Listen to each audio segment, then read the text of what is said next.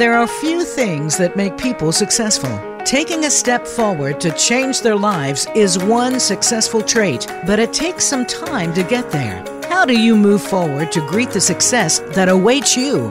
Welcome to Next Steps Forward with host Chris Meek. Each week, Chris brings on another guest who has successfully taken the next steps forward. Now, here is Chris Meek. Welcome to this week's edition of Next Steps Forward. I'm your host, Chris Meek. As always, it's great to have you with us again. Our guest today is actor, motivational speaker, and retired U.S. Army Colonel Greg Gadson.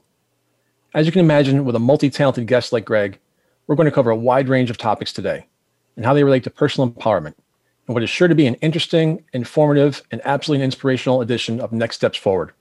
Colonel Greg Gadson, welcome to the podcast. Thank you, Chris. It's great to be here this, uh, this afternoon.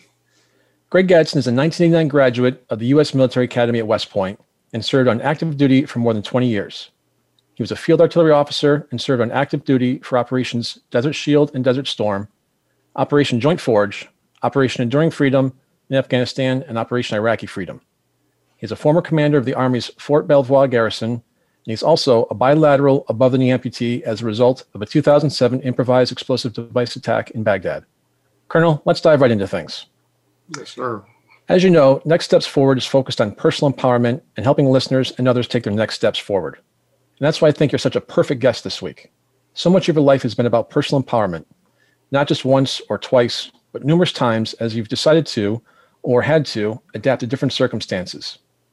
Going back to your early years, how have you been able to motivate yourself to take charge of situations in your life instead of letting them take charge of you?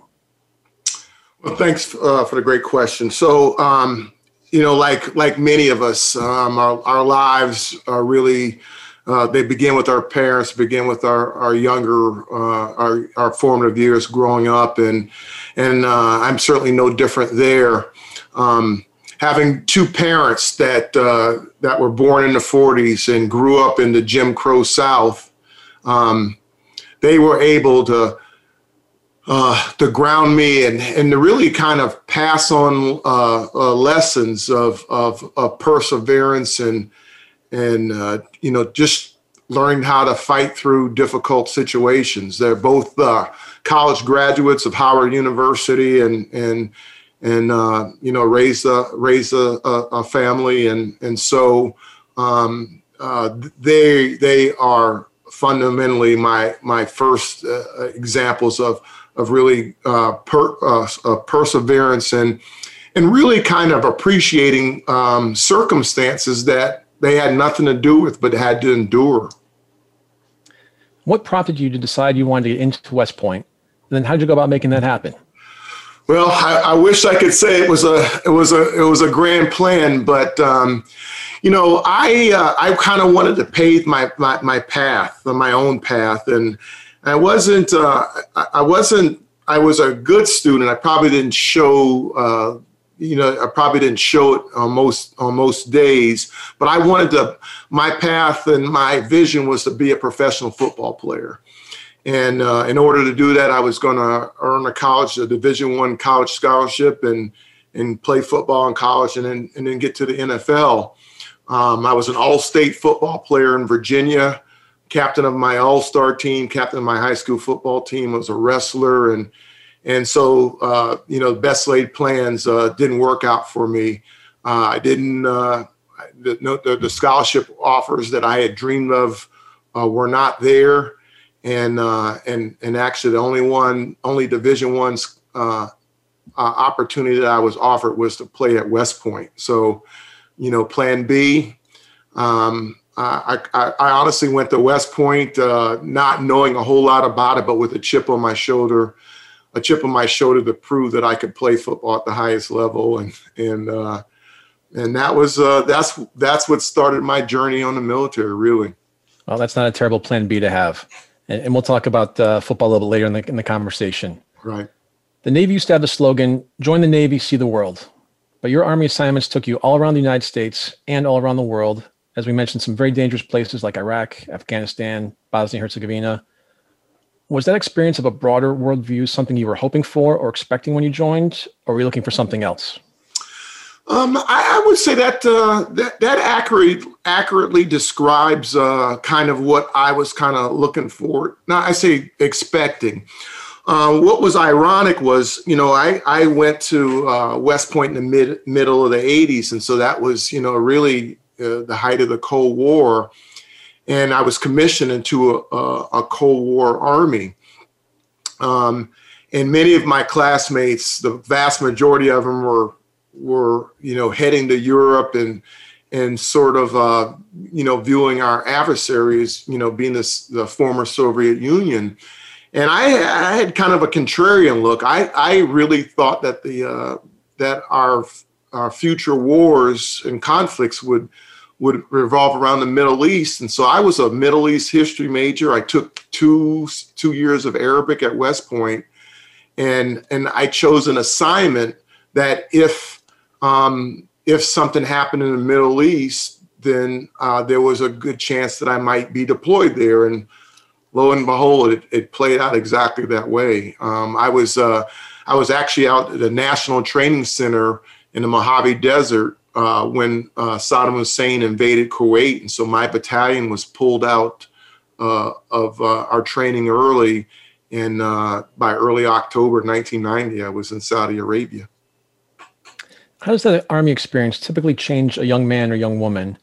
And what are the similarities and differences for someone who enters the military as an enlisted personnel and someone who enters as an officer, as you did?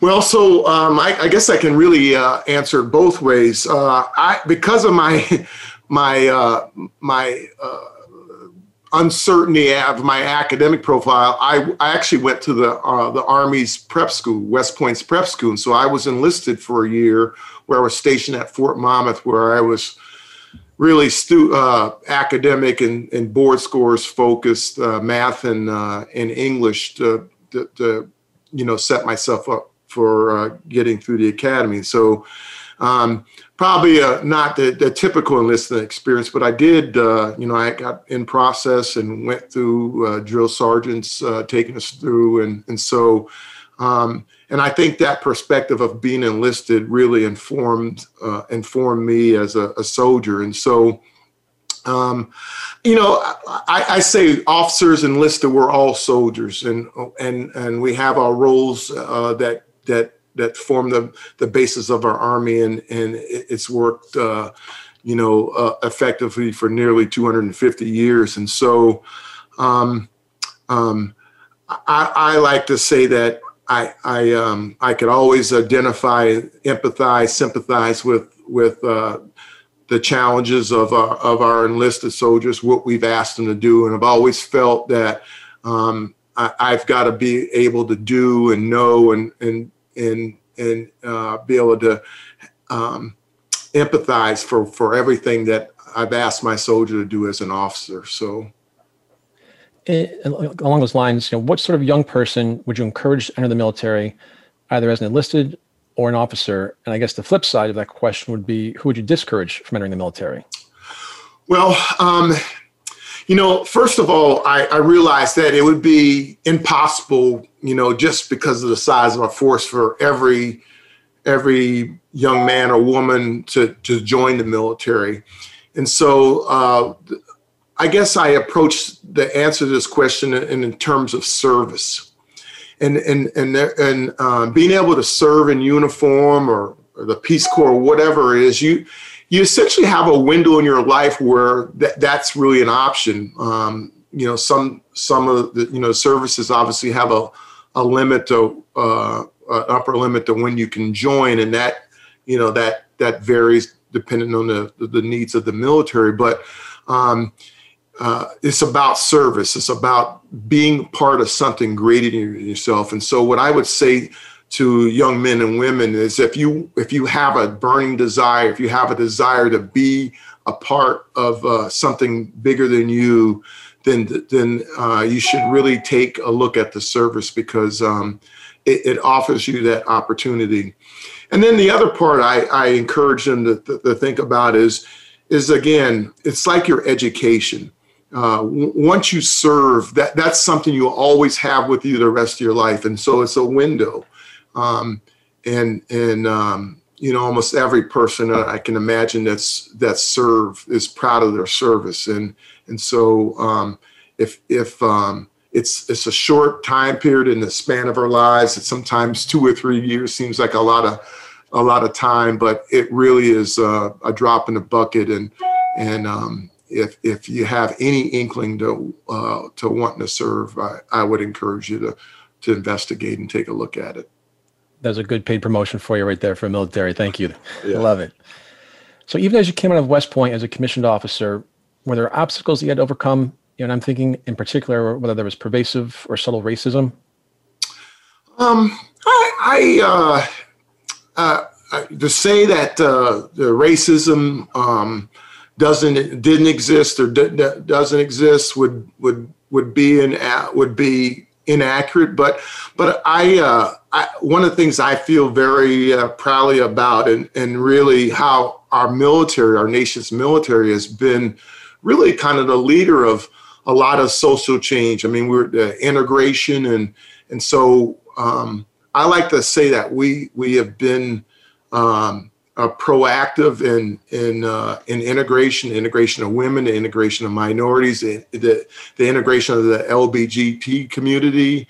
Um, um, uh, is you know uh, the basis of our organization is that that everybody is equal and that everybody deserves to be treated with dignity and respect and so um, how can we expect uh, someone to to give their life and service to the nation if if if if they uh, if they're not seen in equal footing and so it is fundamentally um, um, the basis of of our, our military organizations and so um, from that perspective, um, you know, I was able to to to serve in various assignments of various uh, various kind of organizations and locations. Um, um, you know, I can say that there were times that I did run into some environments that were challenging, but um, you know, as I said in the beginning, you know, um, um, I'm very grateful that um, uh, the lessons and the and the the wisdom that my parents were able to, to impart and uh, and the mentors that I had along the way that were enabling me to to kind of hang in there and, and overcome. People talk about having a bad day or a bad night. Let's put things in perspective by talking about a very bad night in your life.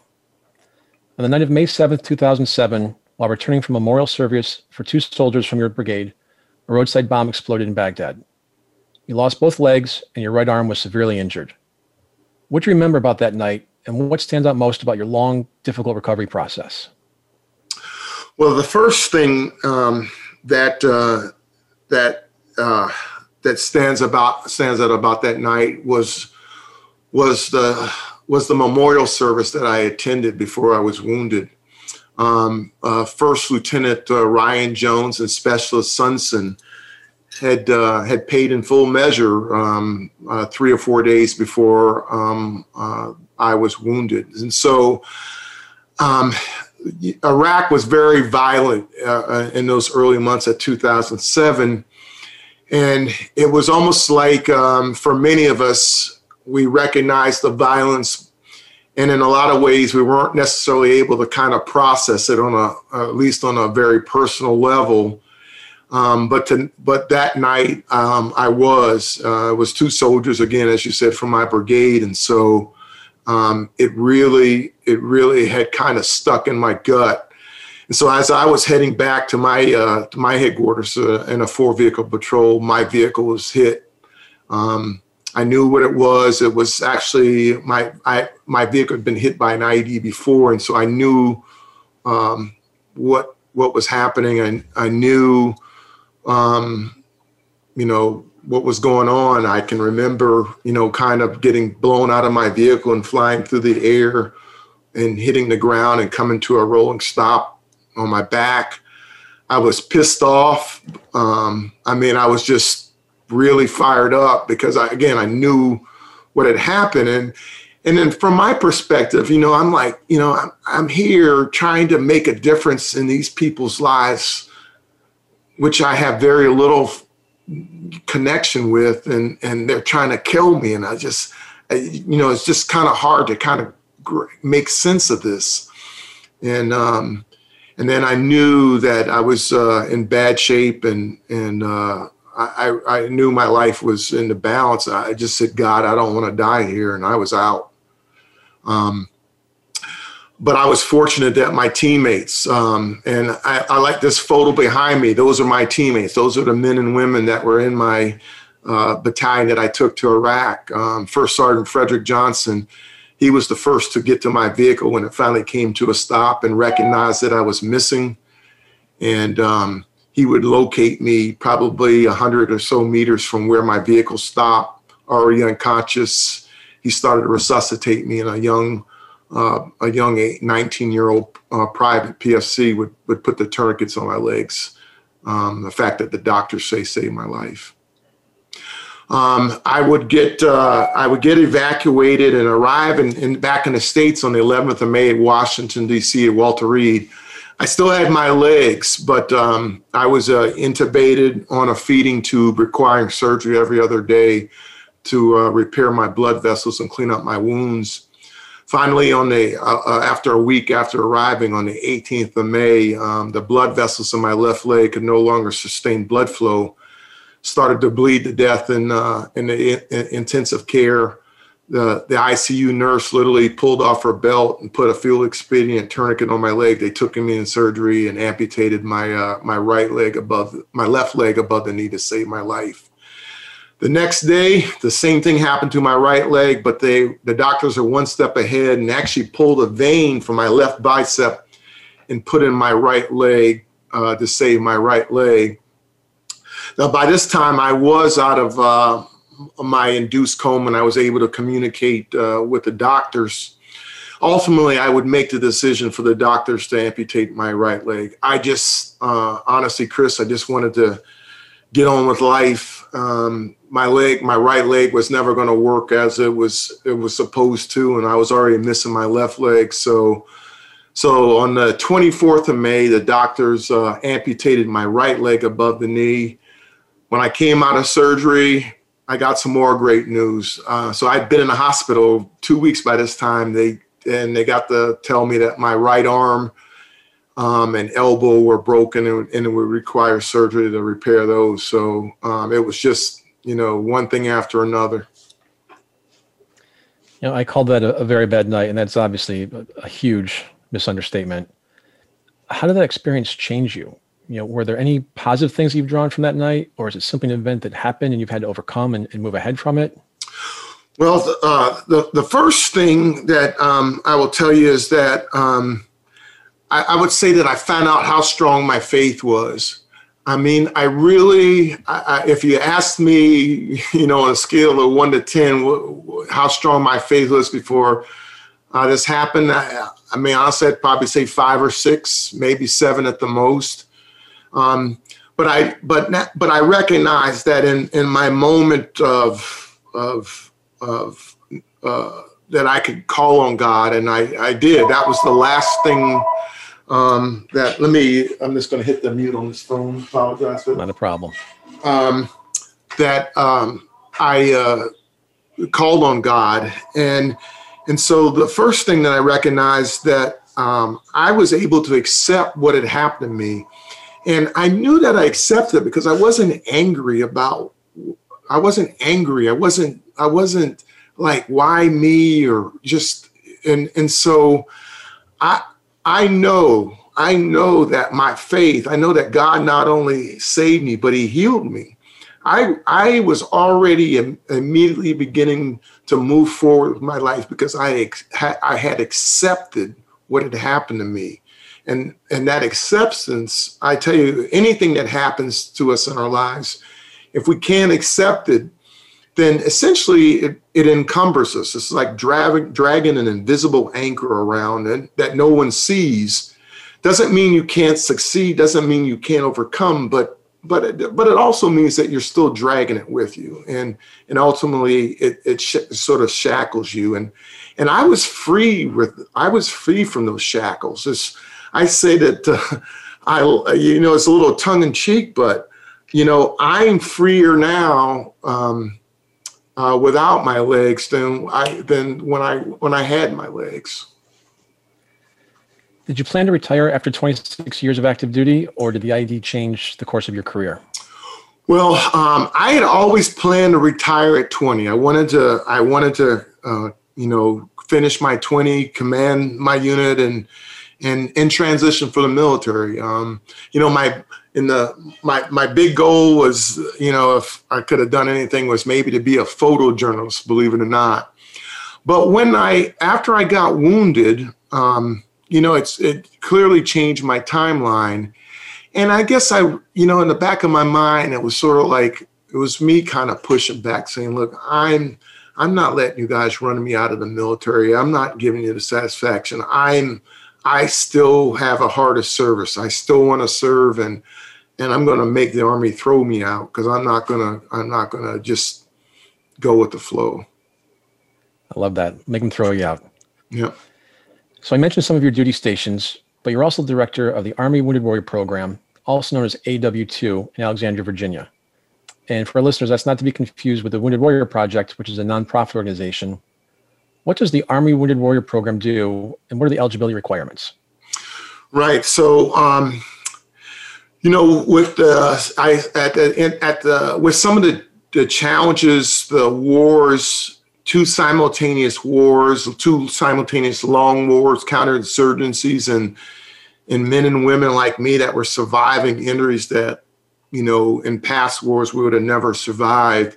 Um, you know, quite frankly, at the time, our, our Veterans Administration was not prepared to be, to, to be dealing with the with the rate and the complexity of the casualties of the men and women coming back and so the Army, like many of the services, stood up um, equivalents uh, to the Army Wounded Warrior Program to deal with the, the severe complexities of our wounded, injured, and ill service members. And and so um, that was that organization for the Army. And and so um, once I was approved to uh, to stay on active duty, I, I remember um, before I got approved to stay on active duty, the, the Army came to me and said, you know, would you be willing to, you know, the the to serve as serve in this position? And I was like, and I honestly first kind of pushed back on, nah, I, you know, I, I don't want to, this is not about me. I'm I'm not being defined by my injuries and I, I don't want to do this job just because I was injured.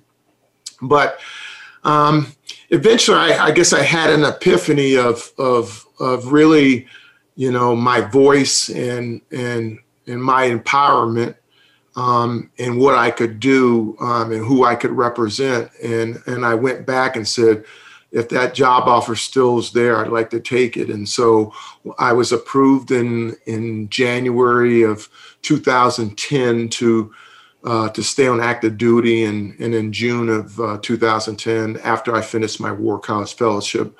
I assumed the duties as the director of the Army Wounded Warrior Program. The program was designed to to um, support our severely wounded, injured, and ill uh, service members. So it wasn't just wounded, you could have had a medical um, uh, illness or, or an injury um, that um, had a, a 30% or greater um, um, disability rating. and that was the criteria for, for being in the program. You know, I imagine you had some heartbreaking experiences as director of AW2, but that you also saw the very best examples of the human spirit, especially as I understand when there are more than 20,000 severely wounded, ill, and injured soldiers and veterans currently enrolled in AW2. Were there lessons you learned even having after over, overcome so much yourself already about perseverance?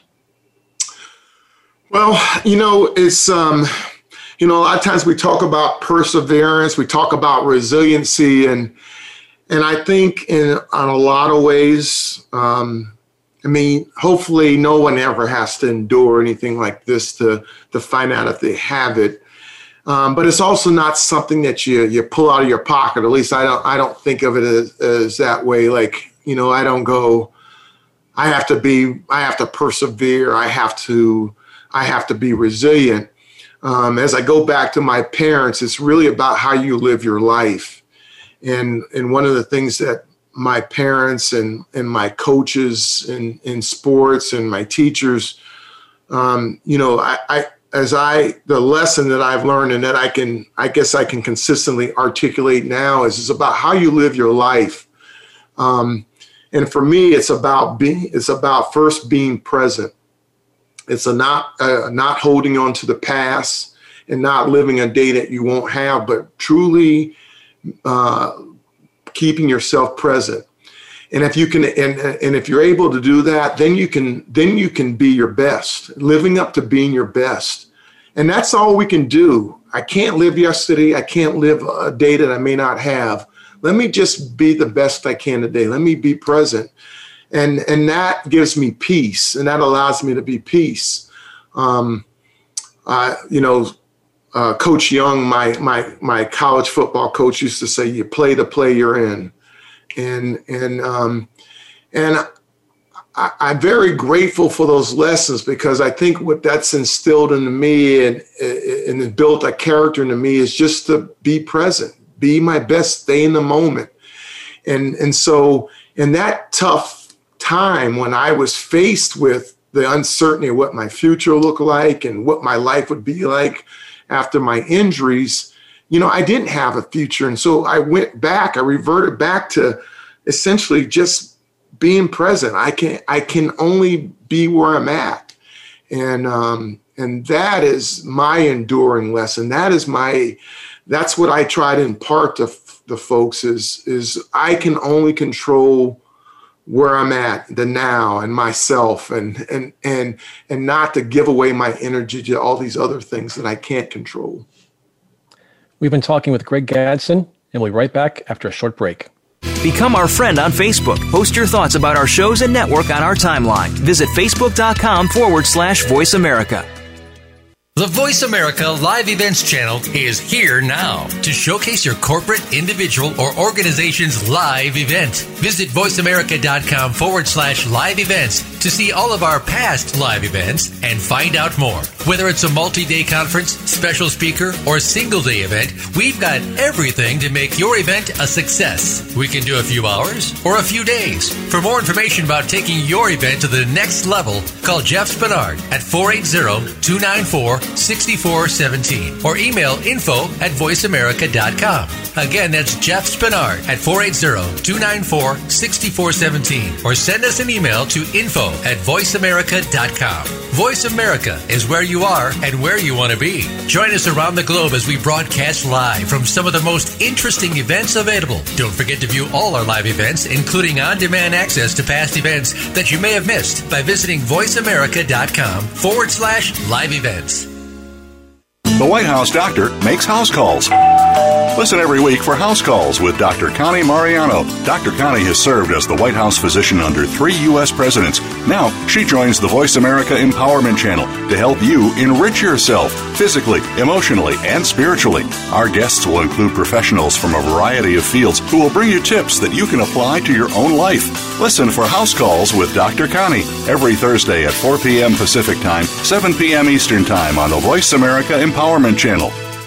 We hear just be you a lot these days. But who are you? What is an authentic life? The answer to these questions and more will be answered on The Authentic Living Show, hosted by Andrea Matthews.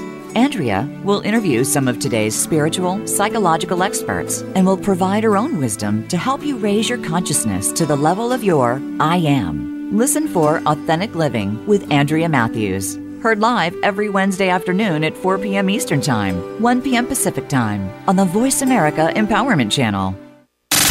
Have you friended us on Facebook yet? Why not? Just go to facebook.com forward slash voice America or search for the keywords voice America. Once you are part of our Facebook network, you'll receive daily messages about what's happening with our shows, this week's featured guests, and new happenings at the Voice America Talk Radio Network. And you can add your voice to the always active discussions on our timeline. Just go to facebook.com forward slash voice America or search for voice America.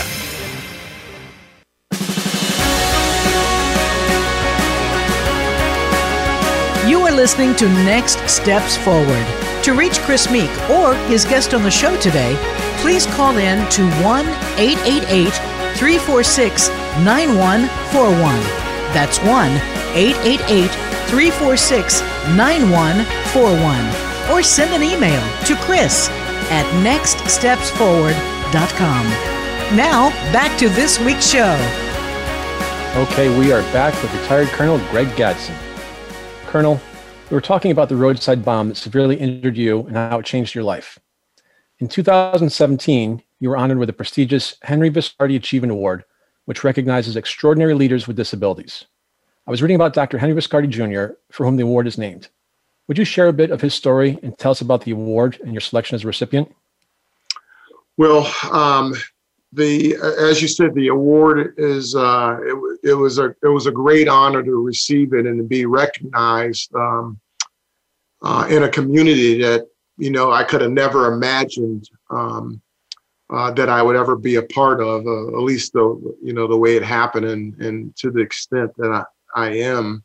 Um, um, uh, uh, Mr. Viscardi recognized um, the dignity um, that all people deserve, and and so um, is is certainly a pioneer in um, in uh, in in the disabilities in the in the world of those with disabilities. You know, the irony for me um, in in receiving this award, particularly as a veteran, because our veterans have played significant roles in um, in advancing the, the recognition and, and the empowerment of those with disabilities in our communities. Um, because of the wars, we've come back disfigured and and um, and and you know the desire to live up to um, and pursue our dreams is you know our countries had to confront those and accommodate us and and it's the consciousness of Mr. Viscardi, the uh, the vision um, uh, that he and and really the, the tenacity to to hold our nation accountable, to hold people accountable for treating all people with dignity and respect, just as a, as our Constitution says, is um, is is incredibly humbling and and and and it was it was truly an honor to be able to um, to accept that award. Last month, another West Point grad and retired Army colonel Irving Smith, who introduced the two of us, was a guest on Next Steps Forward. His career has been distinguished by his dedication to fighting institutional inequality, including serving as West Point's head of minority admissions. As I think about his service and yours, I also think about the sensitivity issue of race relations in general and the recent push to rename military installations named after prominent Confederate leaders. You served at Fort Bragg, which was named after Confederate General Braxton Bragg, yep. and at Fort Belvoir, which takes its name from a plantation that had African American slaves. Do you think that Fort Bragg and Fort Belvoir should be renamed?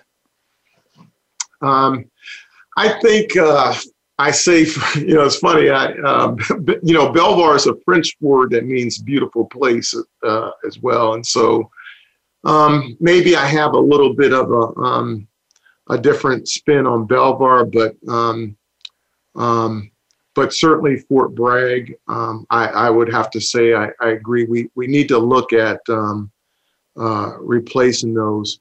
So look, um, I'm not uh, I'm not about changing history, but from my perspective, and this you know this is something I identified even as a, as a cadet, the irony of of West Point and buildings being named after uh, you know Confederate generals you know, um, at every at commissioning and at every promotion, I took an oath to s- support and defend the Constitution, and uh, and we have installations in places of, of uh, uh, federal United States honor recognition named after after people that did not uh, honor their oath, and um, I, I, just I think um, I, I, I think that uh, we, have got to take a look at renaming those.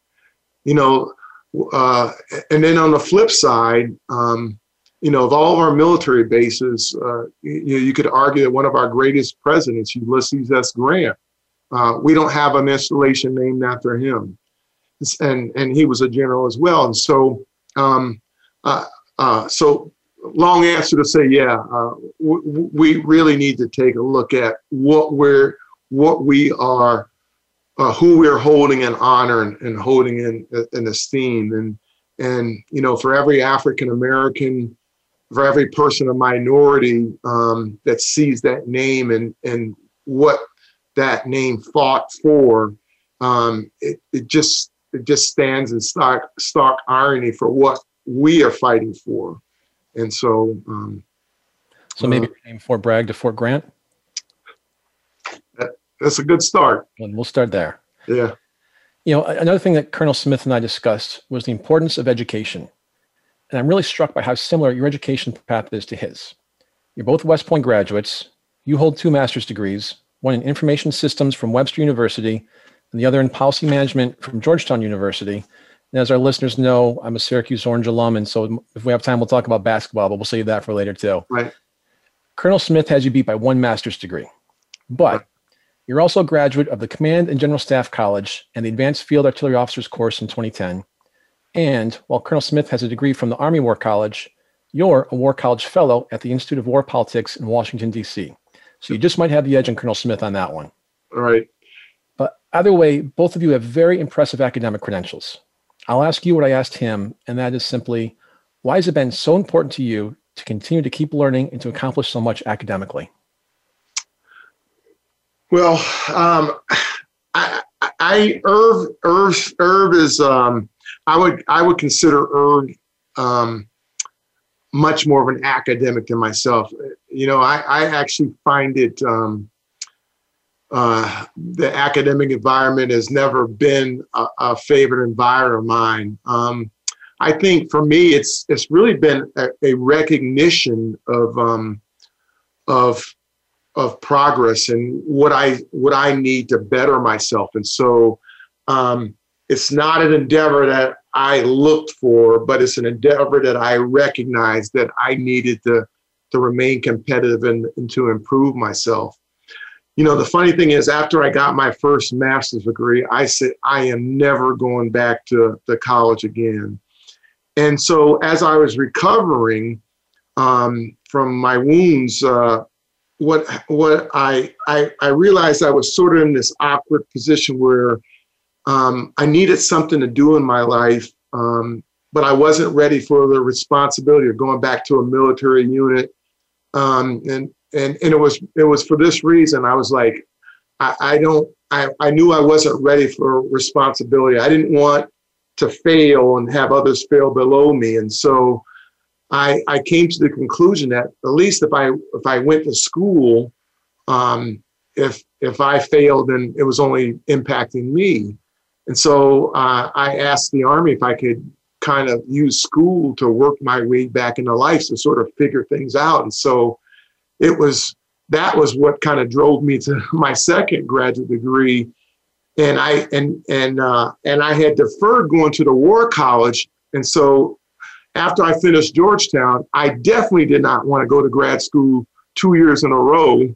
And so I, I uh, again, I, I queried and asked them if I could find an alternative to, and, and that was my fellowship. So um, you give me way too much credit for, uh, for, for, for, um, for being there. But, you know, um, but, but but in, in hindsight, um, my, my education has, has opened up uh, so many opportunities to me. And, and so, um, you know, formal education is, is, is really what uh, the world uh, tends to recognize, but, but um, um, the thirst for knowledge, the thirst for improvement is, is really the lesson that I try to impart upon people is you never stop learning and and you can be a, in a traditional learning situation, but you can be a non-traditional learner. And uh, there are plenty of examples of, of non-traditional learners that have been successful and, and achieve uh, greatness in our in our in our society.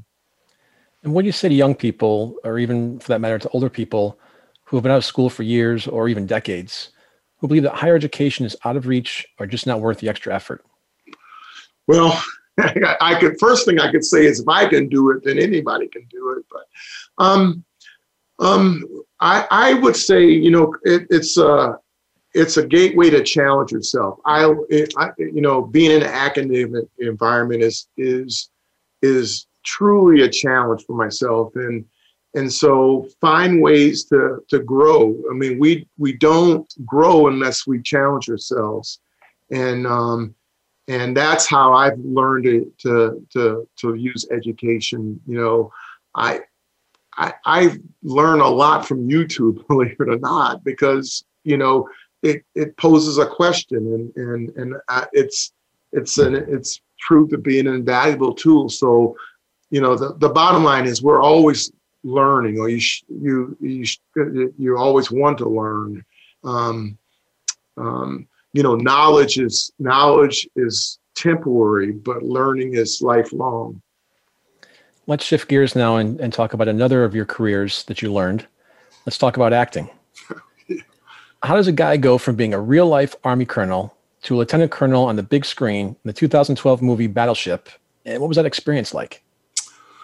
Well, uh, certainly uh, not one that I ever anticipated, ever dreamed of, ever desired um, of, and and really, um, it was uh, it was the graces of, of Peter Berg who was who uh, you know found out about me through the national press and, and my involvement with the New York Giants and and um, you know their uh, their success in uh, in the 2007 2008 uh, football season.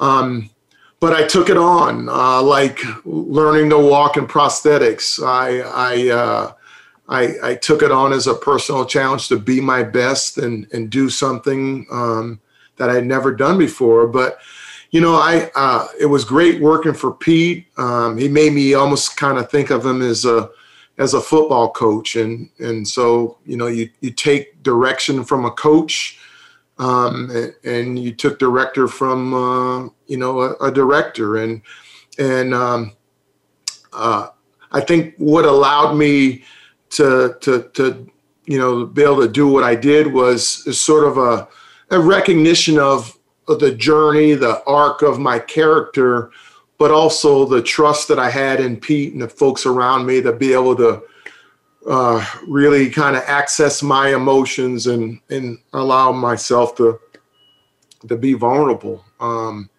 so I know there are a lot of sayings. Acting, you really are in a, in a way uh, opening up yourself. There's a when I first trust me when I first started, I was like this I was the lieutenant colonel, um, but I eventually opened Greg and access, um, you know, uh, Greg Gatz and the, to to, uh, to to carry out my part. Well, you then reprised that role as David Cole in ten episodes of The Inspectors, which was a crime drama TV series that ran from 2015 to 2019 and centered on criminal investigations by U.S. postal inspectors. So again, how'd you go from a real life colonel to a movie lieutenant colonel to, I assume, TV series postal inspector? Yeah, well, just uh, yeah, I'm uh, I'm not sure. Well, I, they didn't kill me, so they didn't kill me off. But uh, um, it was uh, it was uh, it was the director and the casting folks that saw me in Battleship and and and thought that I was uh, I played a role as a mentor to to a young man who who was recently paralyzed in a in a car accident, and and so um, again a little bit of a, a transfers to you know um, what I'd been through my, my uh, service as the you know director of the Army Wounded Warrior Program, and and really being able to empathize with with um, uh, with a character that was in that situation. So um, I, I got a chance to to do that. And again, it was uh, it was pretty neat. So um, it's it is truly uh, when it's it's often. Um, I, I, guess I'm not used to hearing my name as an actor. I mean, it's it's I, have done it for sure, and I, I, guess I'm a SAG member, but um, it's not uh, it's not the first uh, adjective that comes out of my mouth when I think of myself. Maybe it's this one. Uh, you mentioned earlier in the show you're interested in photography, photojournalism. Yep. How did you get into that? What sparked your interest?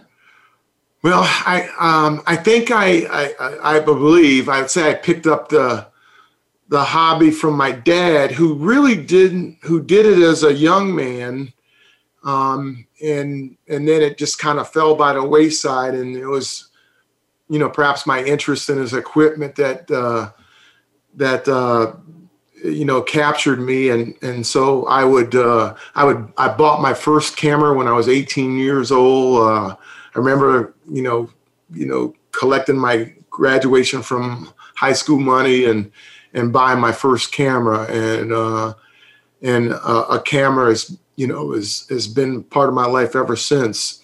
You know many people like to uh, write and journal um, my you know my that's what my camera is to me. It's it's actually my um, um, it's it's it's become a huge part of my life. I remember when i was recovering in the hospital and and after I'd come out of surgery from my uh, the the surgery that the first surgery I did on my right arm, um, um, I I had some complications from that, and and I I had ulnar nerve and radial nerve damage, and heterotopic ossification, which caused my right arm to lock up, so I couldn't bend my right arm, and the radial nerve damage prevented me from picking up my right wrist and I remember that was really the kind of straw emotionally and mentally that broke the camel's back for me was wasn't losing my legs, but it was not it was real the realization that I not, might not be able to hold a camera again. That was just utterly devastating.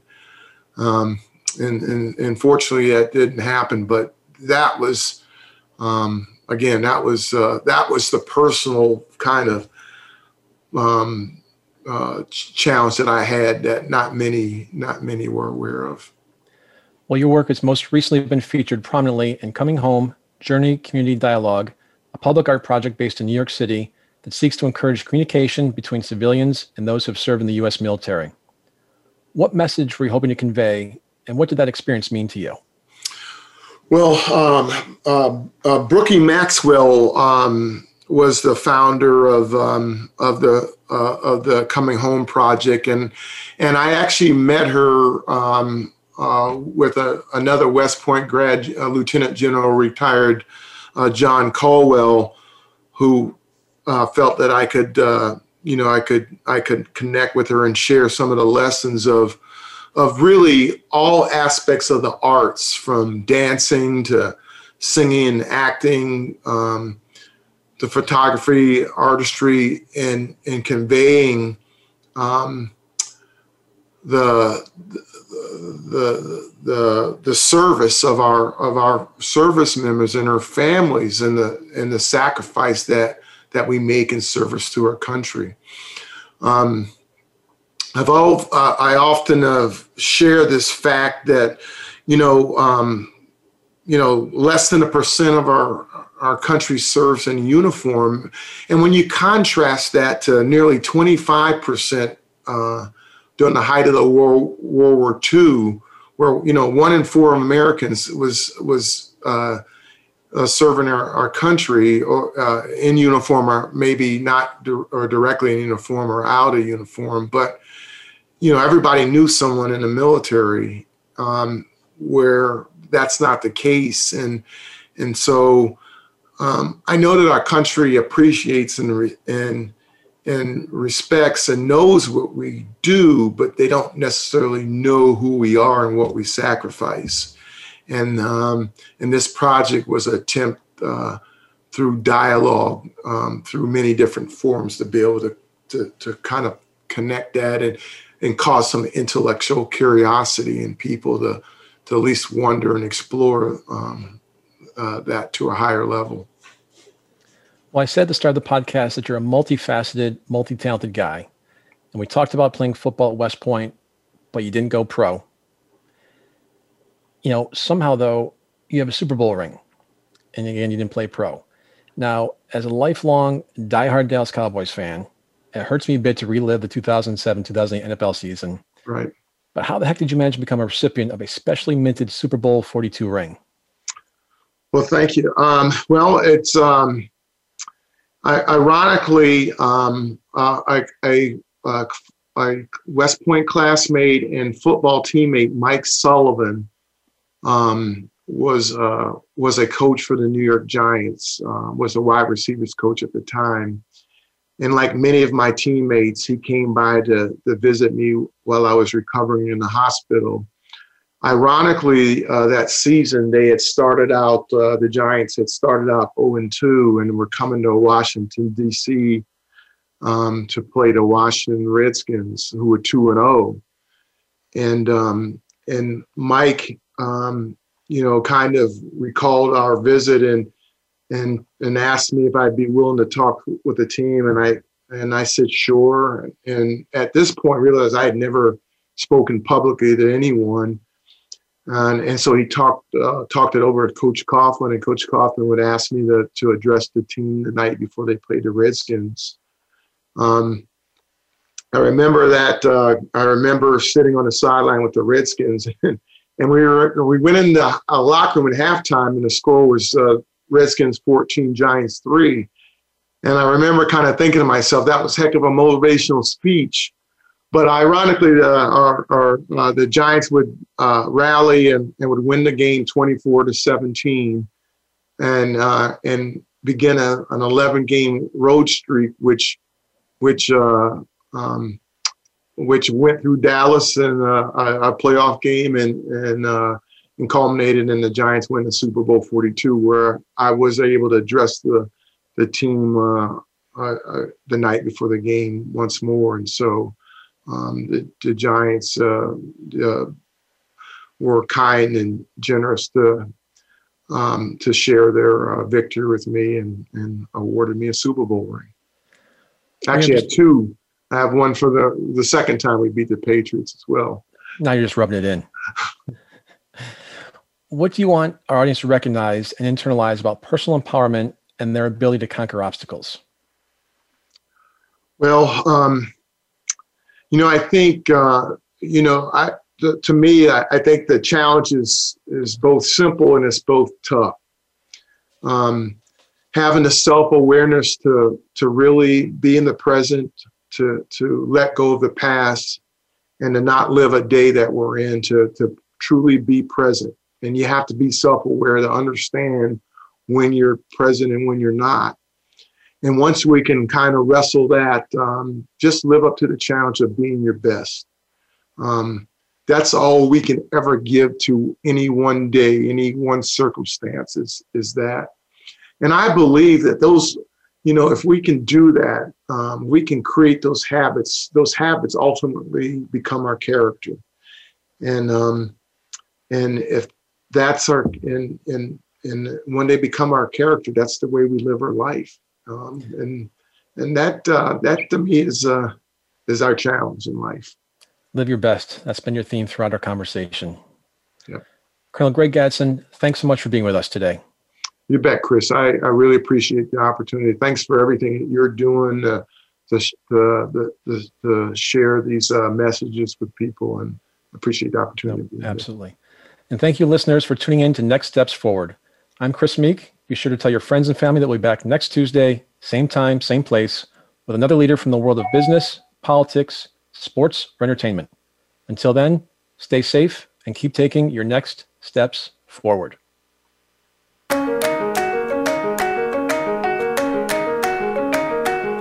Thanks for tuning in to Next Steps Forward. Be sure to join Chris Meek for another great show next Tuesday at 10 a.m. Pacific Time and 1 p.m. Eastern Time on the Voice America Empowerment Channel. This week, make things happen in your life.